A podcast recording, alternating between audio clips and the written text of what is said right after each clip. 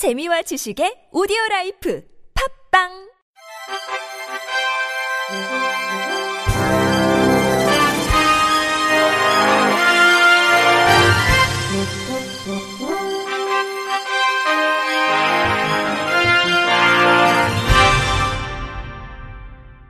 청취자 여러분 안녕하십니까? 5월 12일 금요일 KBRC에서 전해드리는 생활 뉴스입니다.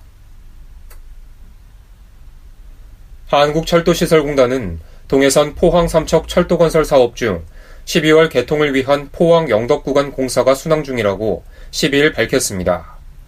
공단 관계자는 포항 영덕 구간의 궤도의 품질 확인을 위한 각종 검증 작업을 완료하고 궤도 부설 공사를 완료했다며 이 구간의 4개 역사 공정률도 71%에 달한다고 말했습니다.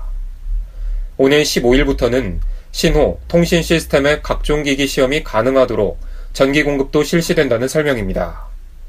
김효식 본부장은 포항 영덕 구간이 개통하면 버스로 60분 걸리던 이동 시간이 25분으로 35분 단축된다며 이 경우 KTX 포항 노선과 연계한 관광 수요 및 지역 투자가 획기적으로 늘어날 것이라고 말했습니다. 국산 감지 센서를 장착한 자율주행차가 실제 도로를 달릴 수 있게 됐습니다. 국토교통부는 자동차 부품업체인 만두에서 신청한 시험 연구 목적의 자율주행 자동차 임시운행을 허가했다고 11일 밝혔습니다. 만두의 자율주행차는 임시운행 허가를 받은 18대의 차량과는 달리 자체 개발한 감지 센서와 카메라를 사용합니다. 특히 만두의 자율주행차는 앞으로 제동장치와 조향 현기장치도 국산화할 계획입니다. 해당 차량은 앞으로 경기 화성 자동차 안전연구원 내에 마련 중인 32만 제곱미터 규모의 KCT뿐만 아니라 실제 도로에서 다양한 성능을 시험하게 됩니다. 매일 3, 40분씩 조깅을 하면 노화와 연관된 염색체의 텔로미어가 점점 닳는 것을 막아 세포를 9년 정도 젊게 한다는 연구 결과가 나왔습니다.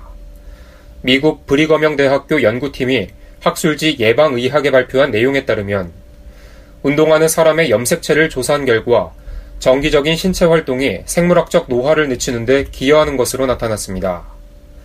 텔로미어는 염색체 말단 부분으로 염색체를 보호하고 복제를 돕는데 세포 분열을 할 때마다 짧아져 마침내 보호 기능을 하지 못하게 되면 세포는 기능을 멈추고 죽습니다. 이런 특성 덕분에 텔로미어는 생물의 오랜 수수께끼인 노화를 설명하는 요소로 간주됩니다. 연구팀은 세포 노화와 신체 활동이 관련 있는지 검증하고자 5,823명의 건강 정보와 텔로미어 길이를 비교했습니다.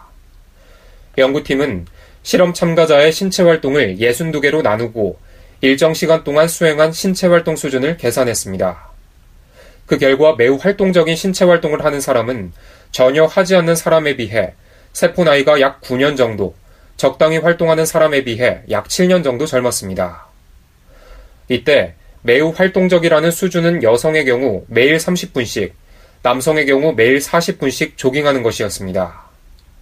주요 연구자인 레리 터커 교수는 생물학적 노화를 늦추고 싶다면 규칙적으로 매우 활동적인 운동을 하는 것이 도움이 된다며 운동은 사망률을 줄이고 수명을 연장하는 것과 함께 텔로미어를 보존하는 효과가 있다고 말했습니다.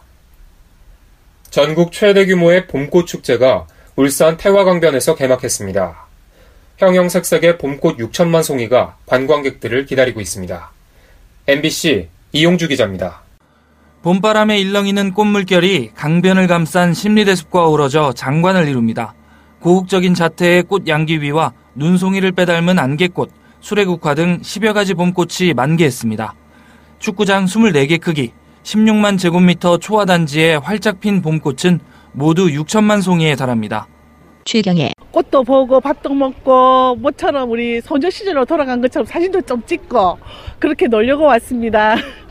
도심 속 생태하천인 태화강은 겨울이면 떼까마귀, 여름이면 백로가 찾아오는 철새의 낙원입니다. 김기현 울산시장 공해를 극복하고 전국 최대 규모의 꽃밭을 만들었고요. 아름다운 대숲도 있습니다. 오시면 아마 정말 멋진 추억 만드실 겁니다.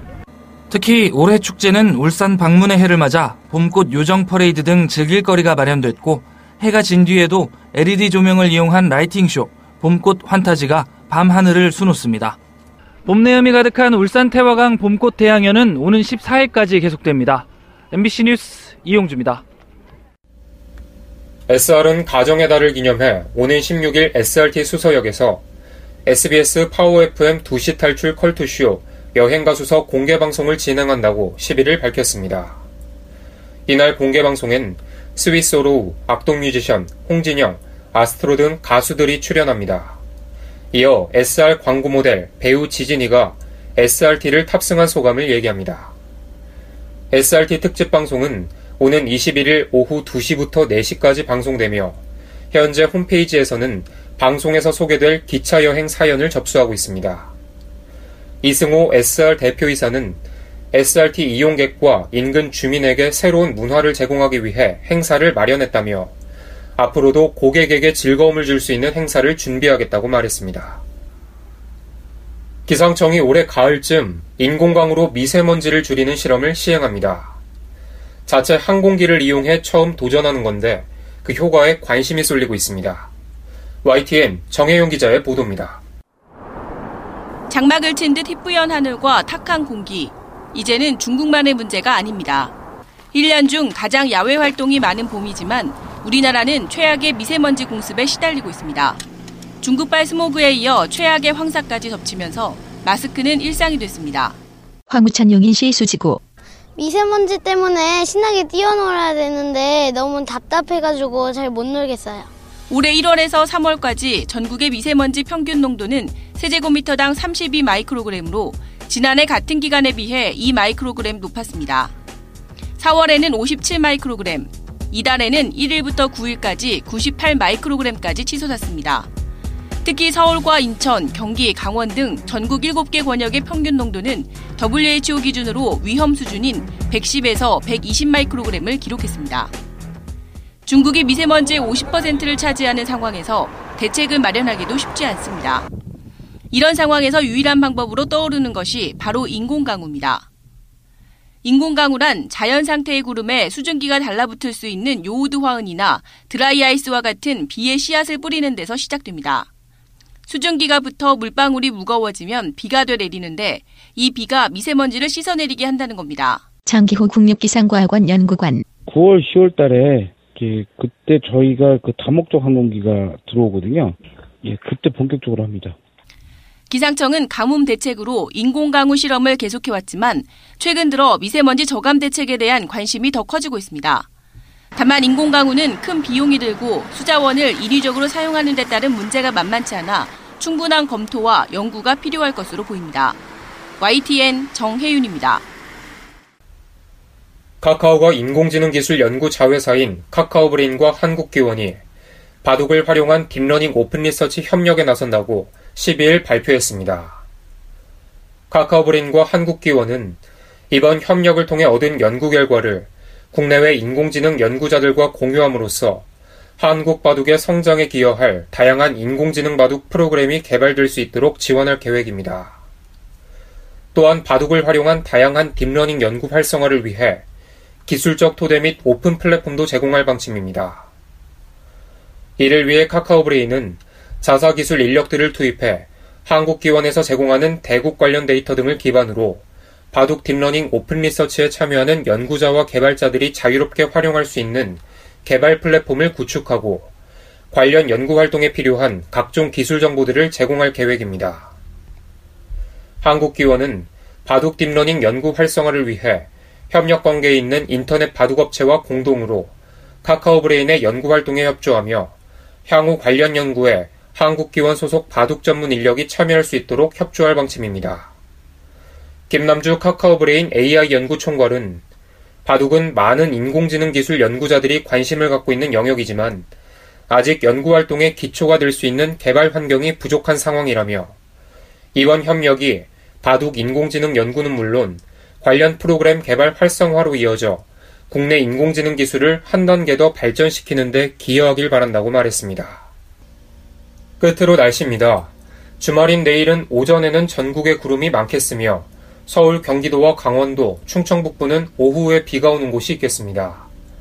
비가 오는 지역에는 돌풍과 함께 천둥과 번개가 치는 곳이 있으며 강원 영서는 우박이 떨어지는 곳도 있겠습니다. 시설물과 농작물 관리에 유의하시기 바랍니다. 내일 아침 최저 기온은 11에서 16도, 낮 최고 기온은 19에서 28도로 평년과 비슷하겠습니다. 이상으로 5월 12일 금요일 생활 뉴스를 마칩니다. 지금까지 제작의 이창현, 진행의 김규환이었습니다. 곧이어 나폰수 시즌2 보톡스가 방송됩니다. 고맙습니다. KBIC